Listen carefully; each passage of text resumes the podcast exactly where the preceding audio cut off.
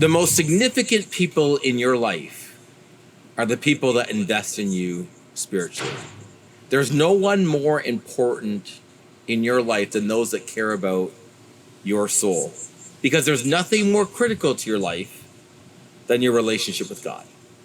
I remember when I was in Bible college and I had some friends of mine come over to me and uh, they asked if they could sit down with me and they did. And as we engaged in conversation, they let me know that they'd seen pride just really emerge out of my life in a number of ways. They were confronting me on it in love, in Jesus' name. I remember at first I was so offended. I was actually upset. I mean, who were they to come to me about pride? But as I prayed about it, the Lord really revealed to me that I had become incredibly arrogant and proud. And the Lord used them in my life pivotally, and they've been good friends throughout my life. We need each other. We need each other because we live in the world whose values are completely opposite and at times antagonistic to Christian values.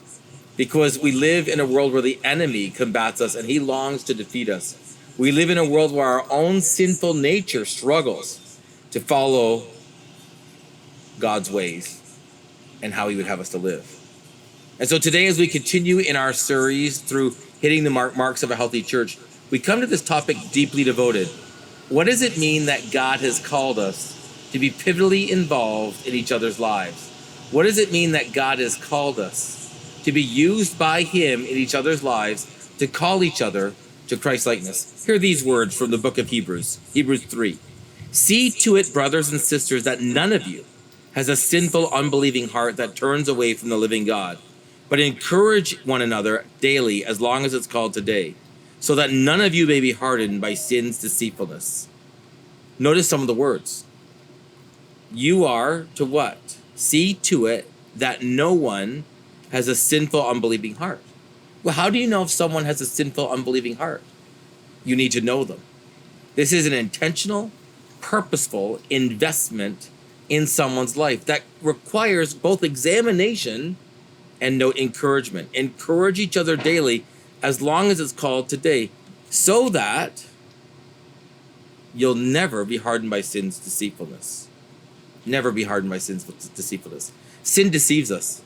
How many times have I met with people who at one time had a vibrant walk with Jesus, who are deceived by sin and its pleasures or its promises, and find themselves following the enemy or the ideology of the world or their own sinful nature rather than what God would have them do. And God's way is always good, God's way is always freeing. So in this passage, the author is really clear be invested in each other, be deeply devoted to each other. Hebrews 10 says this Let us hold unswervingly to the hope we profess, for he that's God who promised is faithful. And let us consider that's a strong word. It means to contemplate, to purposely think through how we can spur each other on toward love and good deeds. Don't give up meeting together as some are in the habit of doing, but encourage one another, and all the more as you see that day. That's the day of Christ approaching. So, a couple of things here. We're to consider, to purposefully contemplate how we can invest in each other's lives, how we can spur each other on toward loving good deeds. We're to gather and not give up gathering. We're doing that virtually right now. And soon we'll be able to gather in person. We look forward to that. This is what God is calling us to. And again, the word encourage encourage each other daily as long as it's called today. But why is genuine fellowship hard? There's a variety of reasons, but let me offer three. The first is this it's none of my business. It's none of my business. I actually feel as if I don't have the right to speak into your life, as if it's not something I'm allowed to do. It's none of my business. Second one is this it's none of your business. You don't feel you have the right to speak into my life. You don't feel that's something you should do. Part of that has come in our culture because we celebrate and accept others' choices, regardless of the ramifications of those choices. And the only comment we may make is, well, it's not hurting anyone else, or it's not hurting anyone. But sometimes we miss that our choices, though they may not be harming anyone else in essence, are harming us because they're driving us from the heart of God instead of toward his heart. The third is this. So it's none of my business, it's none of your business. Number three, accountability is easier than accessibility. Accountability is sin reporting. It's gathering in your group, covenant, community, ministry team, and reporting to a group how you sinned the last week or how you didn't sin. Accountability is simply sin reporting, but accessibility is investment in each other's lives. And such investment that as you do so, you actually allow people to speak in to the way you're living, to speak into who you are. And one of the ways we try to do that is through our covenant groups, through our community groups, through our ministry teams. As we get, as we grow as a congregation into a larger group of people gathering on Sundays, we want to shrink as a congregation into each other's living rooms. As we gather to study God's word, to pray, to know who each other are, to invest in each other's lives, and to be deeply devoted to each other. And we do the same in ministry teams as we gather to serve the Lord, to get to know each other, to pray for each other, to understand who each other is in those groups and how we can walk alongside of each other. But at some point in time, as you're invested in other Christians' lives, you'll bump up into a scenario where they will sin against you or you will sin against them. And the question becomes when you sin against someone or they sin against you, what should you do? What happens when we sin against each other? And church life is more complicated than lives in many places, which is why we might be called the family of God or brothers and sisters in Christ. If I have a colleague or friend of mine um, who's, let's say, working professionally as a lawyer, and something happens at work where there's an altercation of some kind, right? And someone has actually wronged someone else. They may tell their spouse, but their spouse isn't as invested. They may not even know who the person is, may never meet the person. But in church, when sin against you, and if you're married and you have kids, your family knows them. Maybe your kids and their kids are friends. There's actually connection going on. And it complicates how we work through what occurs when we sin against each other. So God in his word brilliantly offers us a few passages of scripture that talk about what we do in a specific instance. Matthew 18 is one of them. Hear these words. If your brother or sister sins, go and point out their fault just between the two of you.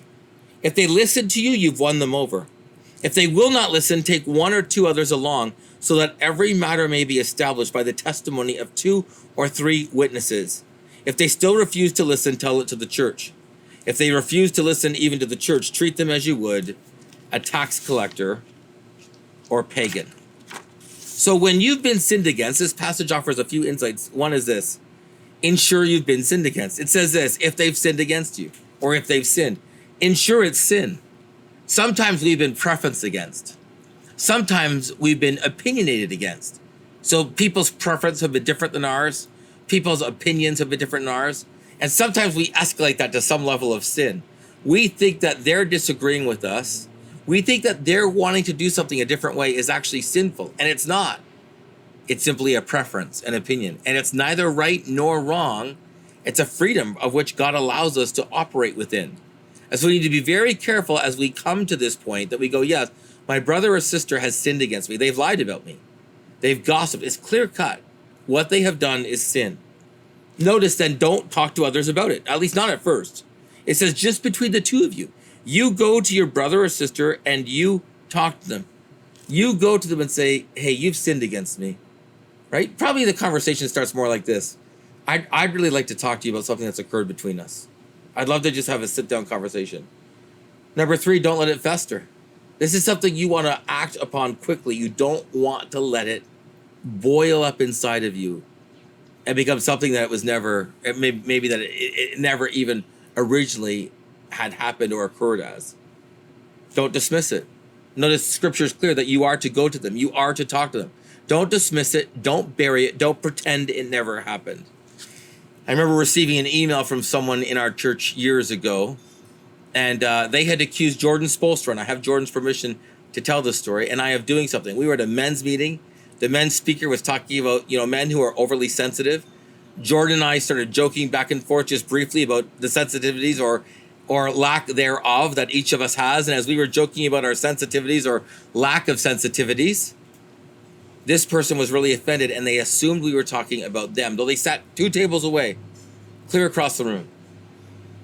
Nearly two years later, months later, right? I got an email from them expressing hurt and frustration over a number of things. This was one of them. I couldn't even remember some of the other none of none of them actually of the things they talked about. I couldn't remember. This one I could remember, and I said to them on the phone, "Listen, right now I will hang up the phone. You call Jordan and you ask him his side of the story. And what he will tell you is he and I were talking about each other. Never once did we talk about you. Not once did we talk about you. In fact, I don't believe up till that point in time we'd ever talked about you in any way at all, ever, let alone in that moment. So you can't let it fester. You can't let it boil. You can't dismiss it. Number four, number five, sorry. Remember, this isn't about you. If you make this about you, it's arrogant. Now you're hurt, you're wounded, and you want that to be rectified. But this is about God and His glory, and this is about restoring relationship with a brother or sister in Christ. That's what this is about.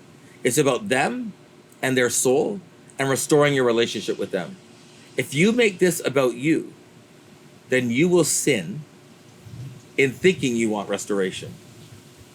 Number six, talk to the person who sinned against you in person.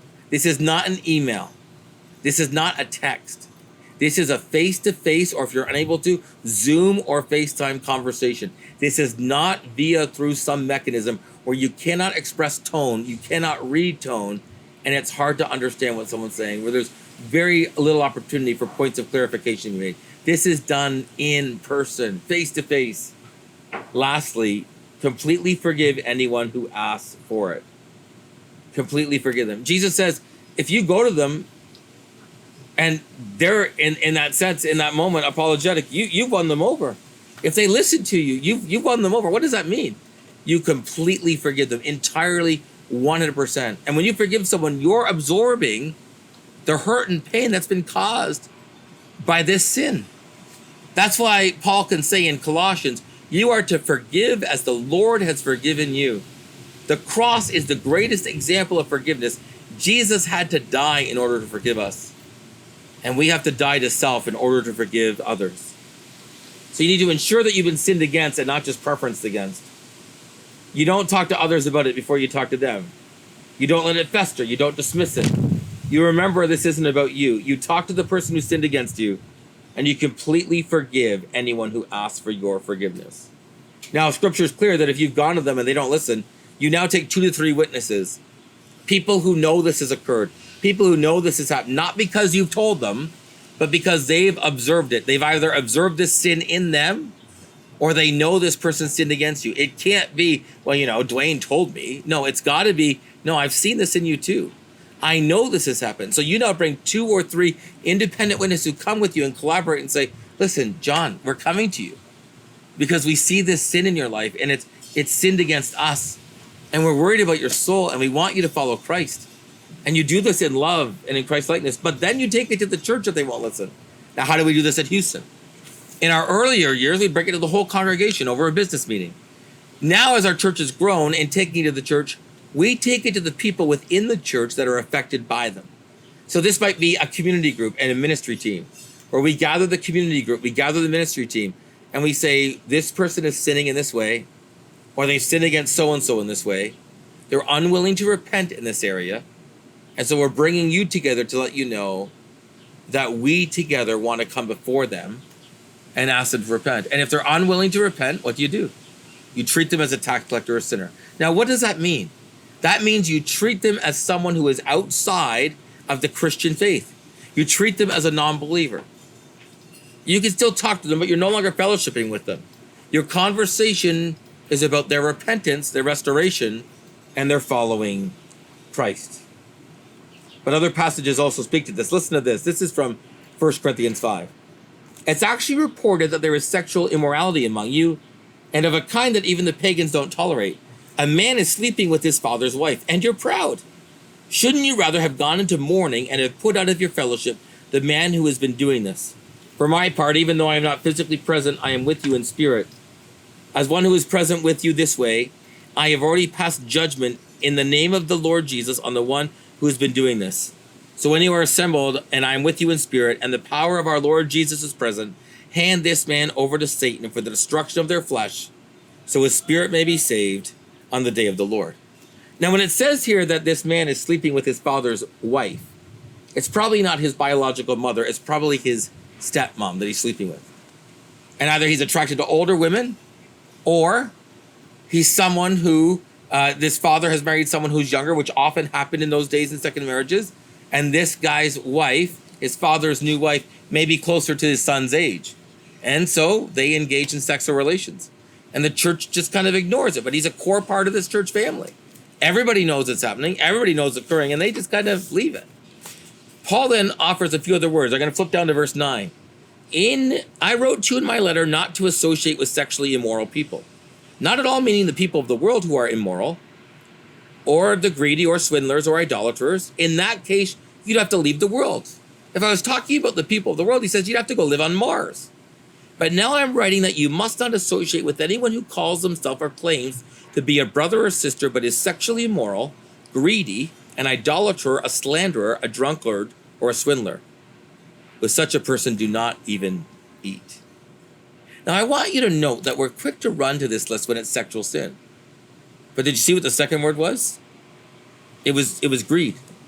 It was greed. Now, what is greed? A simple definition of greed is not honoring God with the wealth He's given you.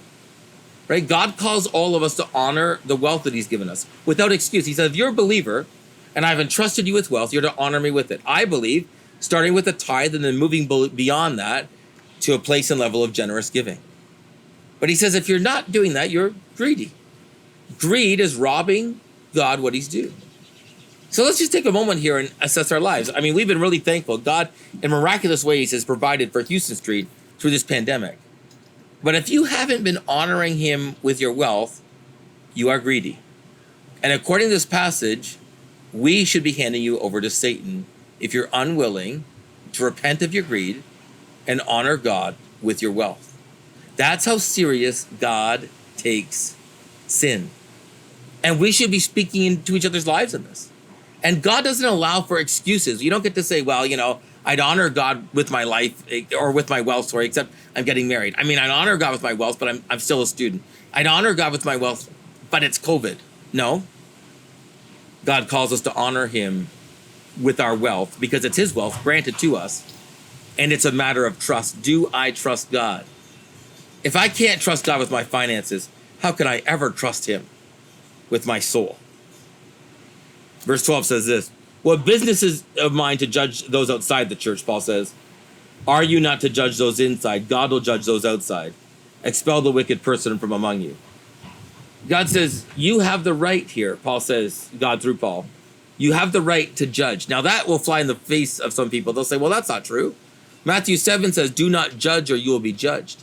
And in that circumstance, what he's saying is that we are not individually to hold judgment over others, and that is true.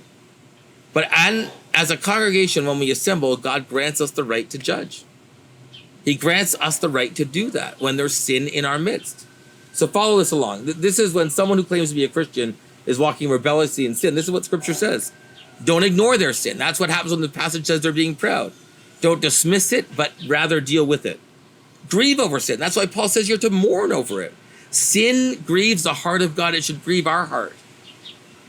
Sin should remind us of the price that Christ had to pay in order for us to be back in relationship that's restored with Him. And so we should grieve over sin. Determine the course of action in community. Paul says, when you're assembled, when you're gathered together, I want you to come with an action, with a plan, and do so in Jesus' name because you deal with their sin seriously. So it's in the name of Jesus. You hand the person over to Satan. Now, that is a strong word, isn't it? Hand them over to Satan. What does that mean? I believe that's the third portion of Matthew 18, where it says that you're to treat them as tax collector or sinner. That as or pagan. That that in this moment we're saying you no longer belong to the fellowship of community of believers. You're no longer a part of God's people. And we're handing you back into Satan's realm. We're putting you back over there because you're refusing to repent. And why do you do it? It says so. So the flesh would be destroyed, but the soul would be saved on the day of salvation. You're not doing this because you're vindictive. You're doing this as you're mourning, as you're grieving, because you long for them to follow Christ. You long for them to repent. You long for them to put Him first. You're so devoted to them that you care about their soul more than even your relationship with them. Do you care about people's soul more than your relationship with them? Or do you let their sin continue to grow Maybe you ignore them. Maybe you walk away from them. Maybe you stop being with them. But you never invest so deeply in them that you're willing to sit down with them over a coffee and say, I really love you and I love you so much that I either need to point out this sin in your life or I need to point out the way you're sinning against me. Your best friends in life will be the people that care so much about you that they will care about your soul and your walk with the Lord. Those will be your best friends in life. They're the ones you keep until the Lord calls you home. A couple other passages. In Galatians 6, Paul offers a few more words, and then James in James 5. In Galatians 6, he says, Brothers and sisters, if someone is caught in a sin, the word there is trapped, not I caught you, but they're ensnared. You who live by the Spirit should restore that person gently. But be careful, watch yourselves, or you may be tempted. Carry each other's burdens, and in that way you fulfill the law of Christ. And in James 5, it says, Brothers and sisters, if one of you should wander from the truth and someone brings that person back, remember this whoever turns a sinner from the error of their way will save them from death and cover over a multitude of sin. We're to call people to restoration. God spent no expense to restore us to himself. While we were his enemies, Christ died for us. And we're to expend no expense, we're to spare no expense in seeing others restored to Christ. So, note a few ways that the passage talks some language. When you're restoring someone who sinned, it says, be gentle, restore them gently. Man, that's something I've had to work on over the years. Even if you're rebuking or refuting someone, do so humbly and gently. Humbly and gently. Avoid temptation. As spirit filled people, restore those gently who are caught or trapped in sin. Make sure you're not going to be tempted by the same sin. If you're struggling with the same sin they are, send others. Don't do this yourself. Redistribute the weight. Did you catch that? It says, carry each other's burdens, and in that way you fulfill the law of Christ. Find out what's triggering this sin, and if it's a burden in their life, offer to carry the burden with them, redistribute the weight, and chase after them to turn them back. Remember that if someone wanders, this is James from the truth. You should bring them back. That the idea there is they're walking away and you're running after them to bring them back. You're doing so gently. You're doing so lovingly, humbly. You're carrying their burden. But it's intentional, it's purposeful, it's that investment that you're making as you care for them. So, what happens if you're on the receiving end of this and you've sinned? Well, the first thing you do is you repent. You come before God and you repent of your sin. You tell Him that you are wrong and that you're sorry. Then you ask your friend for forgiveness. You let them know that you're sorry that you've sinned against God and against them. And you ask them to forgive you. You thank your friend for loving you this much. Did you hear that? You thank your friend for loving you this much or this large. And then lastly, you follow a restorative process. Because maybe this sin has trapped you or ensnared you. Maybe it's been there because of a brokenness in your life, because something that needs to be made whole because it's a habitual habit, a pattern in your life that needs to be broken, because it's attached itself, this sin, to your very soul. Maybe it's a rebellious spirit, and the Lord wants to break all those things, and now you need to submit to a restorative process to godly people. Maybe it's your friend that you go to and say, I need my soul restored. Would you walk with me as you walk with the Lord? And when you're uncertain, if someone comes to you accusing you of sin and you're not certain, First, before you dismiss this, ask God by His Spirit to search your heart to see if they're accurate in what they're saying. Ask a couple of godly friends to speak into your life. Just say, This is what I've been told. Do you think this is true about me? And own what you can of your friends' hurt feelings. There are times in my life when people have said I've sinned against them, and I actually don't agree. I may have preference against them, I may have opinionated against them, but I have not sinned against them. But I can still say to them, I'm sorry that you were hurt by what I did. I can still own that. So, what does this mean for us as I wrap up? God longs for us to be deeply invested in each other's lives, so much so that we care about each other's soul, even if for a time it brings interruption in our friendship. And when someone has sinned against me, I'm not out to be vindicated or to be righted. I'm out for the glory of God because I want Him to be glorified in their lives and for their restoration. I want their soul to be right with God. And so their sin should not cause me anger, but mourning and grief as I long for them to be restored to the Lord Jesus Christ Himself. So hear these words as I close off. See to it, brothers and sisters, that none of you has a sinful, unbelieving heart that turns away from the living God, but encourage each other as long as it's called today, so that no one may be hardened by sin's deceitfulness. And consider how you can spur one another on toward love and good deeds. Never give up meeting together as some are in the habit of doing, but encourage each other, and all the more as you see the day approaching. The best friends you will ever have in this life are the ones who care about your soul and your walk with Jesus Christ. Lord, this is a hard word. We'd rather walk away and say, It's not my business, none of my business, and it's none of their business. We'd rather be accountable than accessible. And yet, God, you call us to be deeply, deeply devoted in each other's lives. May that be so at Houston Street Baptist Church. We ask in Jesus' name, amen.